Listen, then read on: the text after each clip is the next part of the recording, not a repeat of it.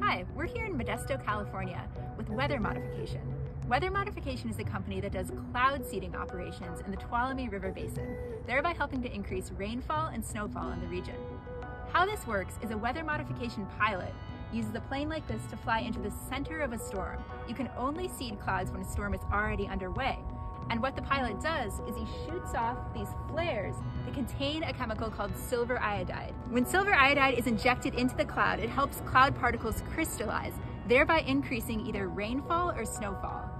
They've seen results that indicate these cloud seeding operations have increased precipitation by 3 to 5% in the region, which is really helpful when you have California in such a long drought.